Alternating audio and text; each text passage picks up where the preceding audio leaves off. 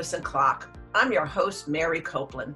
This infotainment podcast explores how to live your best life now and well into retirement. We'll discuss topics in financial planning, housing, and insurance. We'll talk wellness, relationships, and leisure activities. A full active life requires planning for your goals and preparing for the unexpected. I'll introduce you to a variety of guests from knowledgeable experts to folks sharing stories of their life experiences and so much more. Because life is big.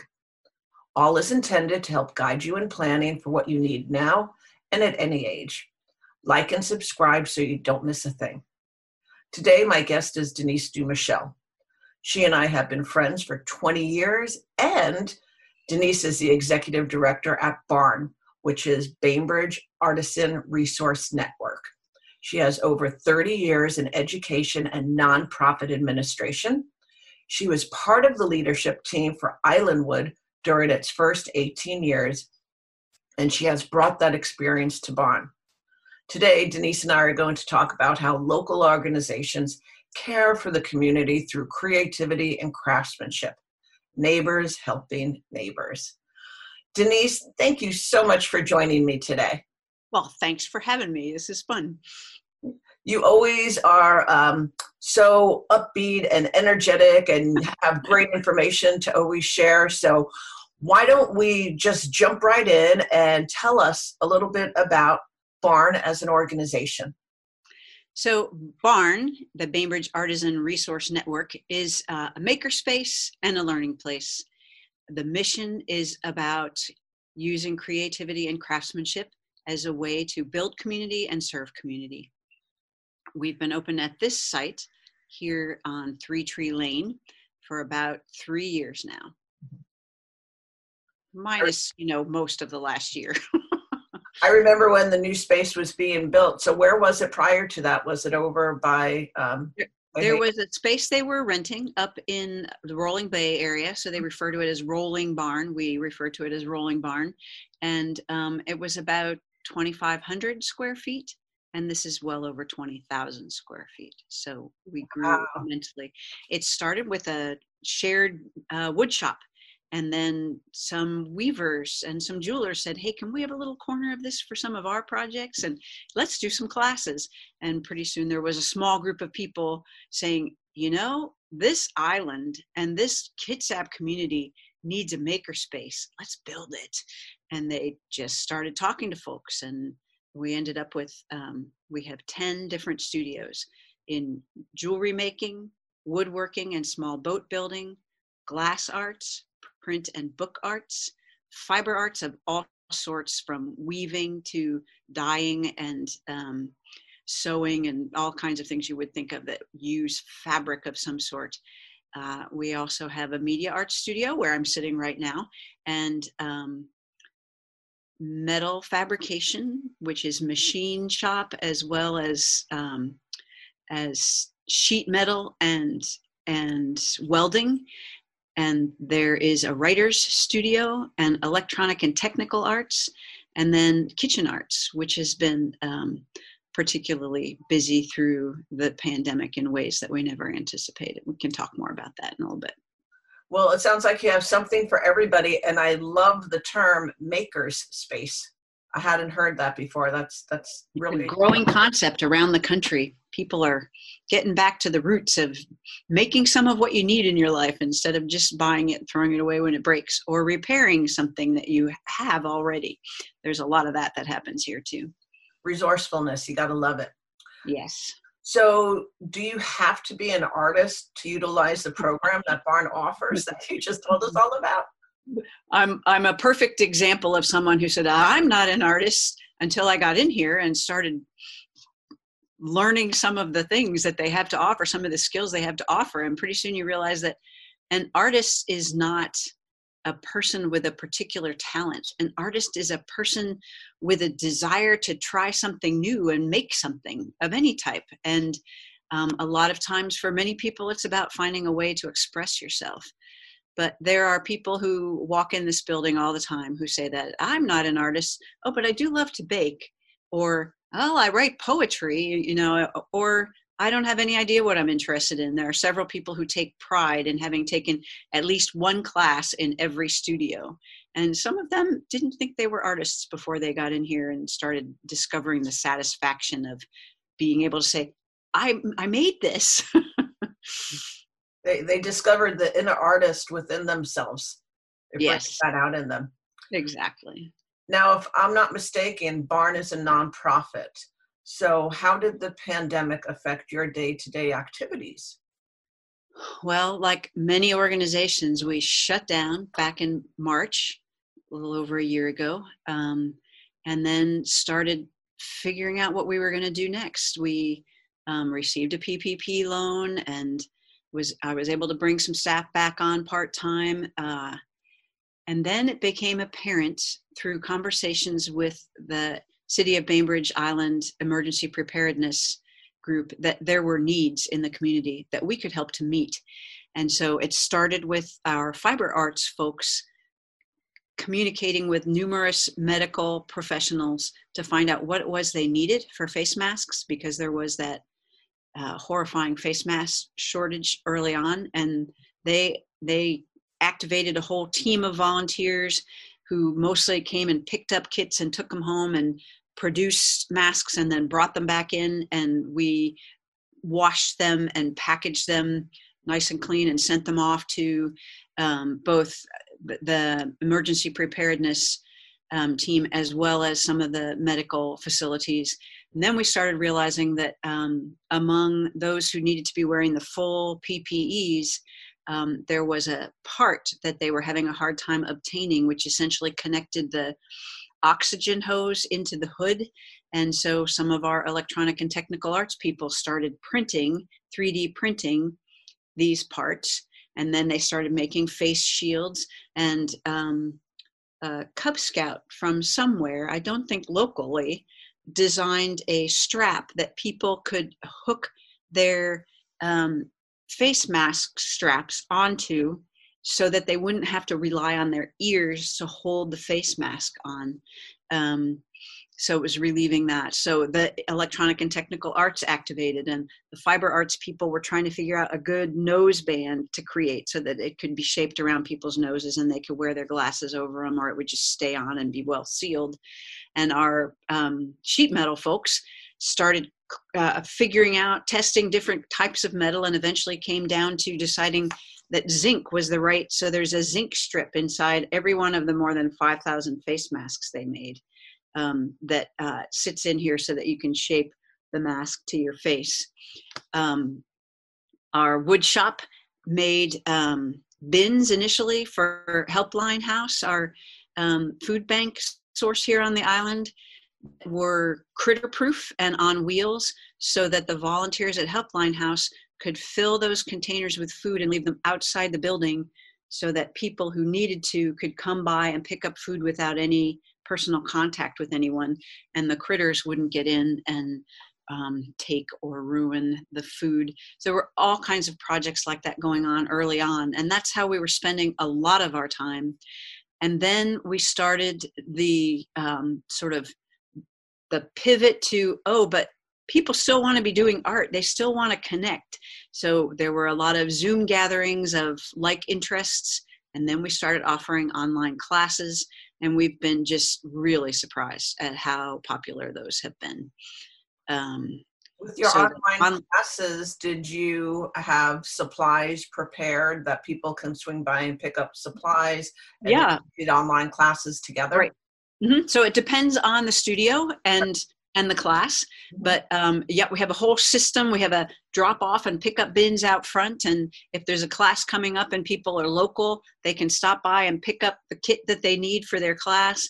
If they are from somewhere farther away, we'll mail them to them. The kits takes a lot of planning further out, um, and then studios like Kitchen Arts, we've really Kitchen Arts and Writers are the two studios that I am sure we'll be continuing to offer online classes into our future because a lot of people discovered that they really loved taking a cooking class with a with a chef right there to answer their questions and help them but in their own kitchens using their own equipment. In that case we just send them a list of what they need to have they go to the grocery store. I just took a cooking class last week with my daughter in making uh, uh, carrot pistachio cake with a carrot glaze on it Ooh, so good. Anyway, I, I, realized, yeah, even though we don't have the right equipment, I was like, well, what's a sieve? I don't have a sieve. And she made suggestions and off I went. But um, so some of those classes, some of those aspects of what we what we shifted to do will continue. We're also um, offering some classes, especially into this summer. We did it in the fall and we've done a couple things this spring outdoors under canopies. Um, so we'll be able to have more people and outdoors with breeze blowing through and that kind of thing. And I don't think that will go away either. I think that will continue to be a part of um, how we run our business moving forward.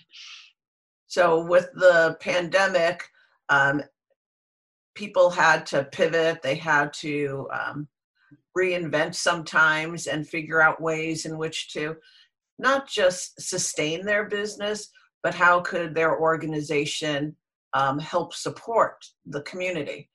And in addition to everything you've just shared with us, I believe you also helped um, our local food bank helpline house with meals too, didn't you?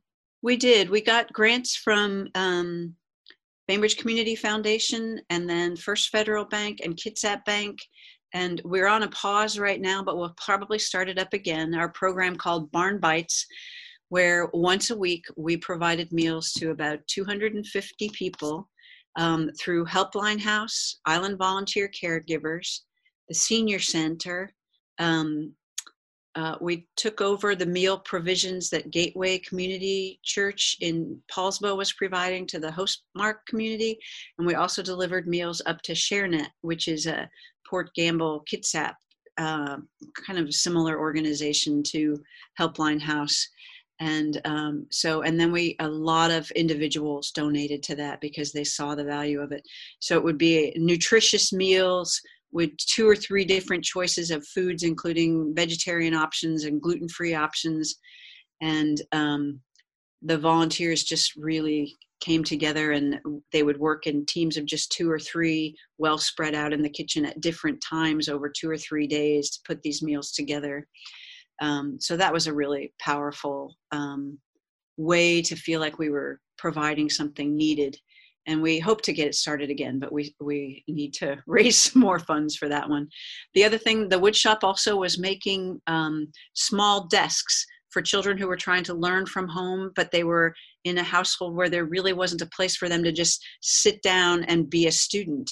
And um, those were really well received as well. And um, they've gone into a, a, few community, a few individuals here on Bainbridge Island, and several over in um, in Suquamish as well.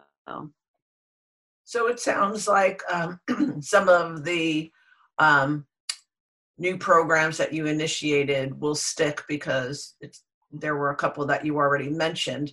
Um, are there other ones that you think, besides the, the one or two that you said yeah, there's definitely others, and we're still figuring it out. We have this uh, semi brilliant idea of offering hybrid classes where people who are comfortable can come and be in the class on site in the studio, and others who are not or live too far away can access the class online. But it turns out that an all online class we've got that down pretty well or an all in person class that's what we were created to do right? But to do something where there's a little of both is technologically even more challenging. So we're still figuring that out a little bit but we're we're starting with some meetings where there's a mix and um, looking into funds for some of the technology we need to do that. But um, the other piece that's that we're excited about is in 2019 into 2020, we were running our first nine month advanced jewelry apprentice certificate program. Um, we're licensed through the Workforce Training Board of, for Washington State. And um, we, of course, had to stop because of COVID before the program was over.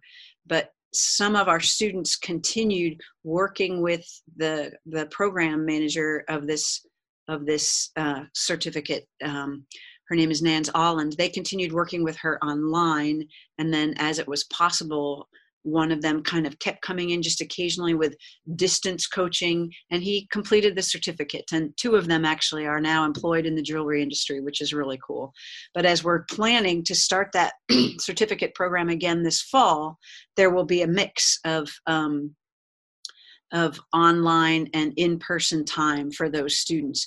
So they'll be in the building probably four mornings a week and then um, they'll have small um, sort of workbenches at home and they'll take some of their classes online. So it it lightens the time needed in the in the in the building and leaves more space for other students and other kinds of classes and open studios for uh, more advanced jewelers. And also gives our students an opportunity to the certificate students i'm sorry an opportunity to um, continue to engage from home. So i mean we just we've learned a lot through this the kinds of lessons that might have taken decades or might have never really been taught without this nightmare of a pandemic. Um, there's always a silver lining and that's been a big part of it for us. I agree with that and i love the idea of the hybrid classes because you serve all ages. We so do. there could be folks depending on their age that aren't quite mobile. And That's the right. ability that they can now access barn from their home and engage with others though really helps because there's been a lot of isolation and loneliness during this too. So that really is a wonderful opportunity for folks and and one of the things that sustained a lot of our members through through the pandemic has been They've organized some weekly gatherings of people who do similar, like there's a surface design or a, a sewing group, and they'll get together once a week and share with each other. And the woodworkers do it not quite as often, but share with one another what they've been working on and get ideas from each other. And I'm stuck here. Does anybody have any ideas? So there's been a lovely way to connect in that respect. And we're also, as an organization, working on some ways to make Barn more accessible for people. You mentioned people with um, mobility challenges, for example, and we do have an elevator getting people from the up, up, upper floor to the lower floor. But we also recently obtained a, a lathe for our uh, wood shop that is um, it can be lowered or raised so that if a person wanted to work at the lathe but they were in a wheelchair or couldn't stand for long enough it can be set for them and we'll actually have it set at that lower level most of the time for them to access that tool. So we're working on a variety of ways um, to make barn more accessible to people with different abilities. I love it. Now during the past year um, fundraising for nonprofits has looked different can you tell us about that for barn? Yeah so um, i made a decision early on um, not to spend too much energy asking for funds from the community for barn except for our community service our response to the covid crisis um, funds. And part of that is because we're fortunate enough to have a, a, a reserve that was going to help us through. And we knew that our costs would be very low because we couldn't have people in the building accessing the building. So we wanted to leave that fund the funds out there mostly for organizations that were in dire straits or that were also doing something to really help people through the pandemic. And um, and uh, by by winter time we were ready to start okay we're going to have to get back on the fundraising wagon for operational kinds of costs. Mm-hmm. So we ran our first auction, and uh, uh, we've never had an auction before. But our artists who've been involved for years were many of them were super excited to be asked to provide something or heard about it and said, "Hey, I, would like to contribute something." So we had an auction in March, and um, a lot of generous supporters either donated or bought items or experiences provided through Barn from that auction. I know that a lot of organizations that really needed to continue to raise funds have been inspired by the amount of generosity. We've all been inspired by the amount of generosity from this community. Um, there are individuals who have investments in certain kinds of things who actually did well financially during the pandemic, and many of them immediately wanted to turn and share that um, that benefit with people who needed it. And uh, so, a lot of the nonprofit organizations on the island, um, you know, they ran online fundraisers and um, were gratified by how much support we all got. Yours was an online one too, wasn't it? Yeah, the auction was right yes. Yeah. Yeah. And uh, um, you and I had been talking about this in uh, over the last several months, but the nonprofits um, have been in around the country um, definitely supported by their neighbors to uh, mm-hmm. keep them going and, right. and them help others. Right. So we're, it's not such a great story for everyone. There's definitely right. been many nonprofits and small businesses still suffering, as everyone I think probably knows.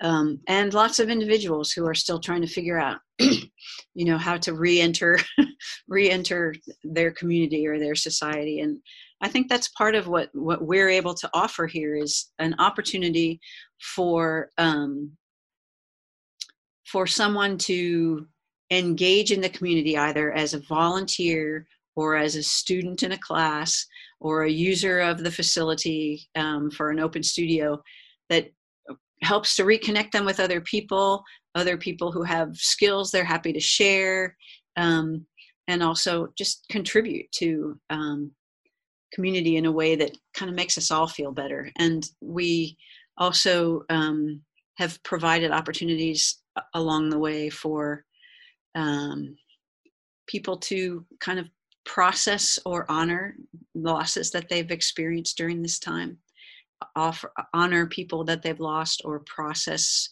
the struggles that they've had um, being able to express yourself creativity creative creatively is um, can be really therapeutic even for people who don't think of themselves as artists. Yeah it could help them through a grieving process. Absolutely yeah. So we're going to have to wrap up because we do try to keep these to 20 to 25 minutes. Barn sounds fabulous do you have to be a member? No, you don't. You do not have to be a member to take a class or even to access open studios. Members get the benefit of discounts in their classes and free open studios once they've passed all the safety training that they need depending on the studio not much safety training in the writer studio a lot more in woodworking or welding um, and uh, but non-members are welcome to come and see the building take a walk around see what's here go online.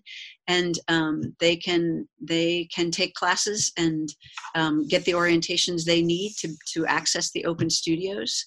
And um, we have financial aid both for memberships and for classes. So if someone thinks the cost of this would be out of my reach um, we are eager to alleviate that so they can just on every class it says you know financial assistance is available click here. And it's it's a very simple process. What is the website? Ah it's um bainbridgebarn.org so that's b a i n b r i d g e b a r n dot org. Exactly. Great. Yes. Well, Thank you, Denise, for spending time with us today to talk about how local organizations are so important for community building and bringing out the best in all of us. Thanks so much for having me. This has been a real honor. I'm excited that more people will hear about what's happening and hopefully be excited to engage themselves in some way, whether it's at Barn or just in life. Well, everybody have a great day. Thank you for listening with Denise and I today, and we'll talk to you next week. Bye bye. Bye bye.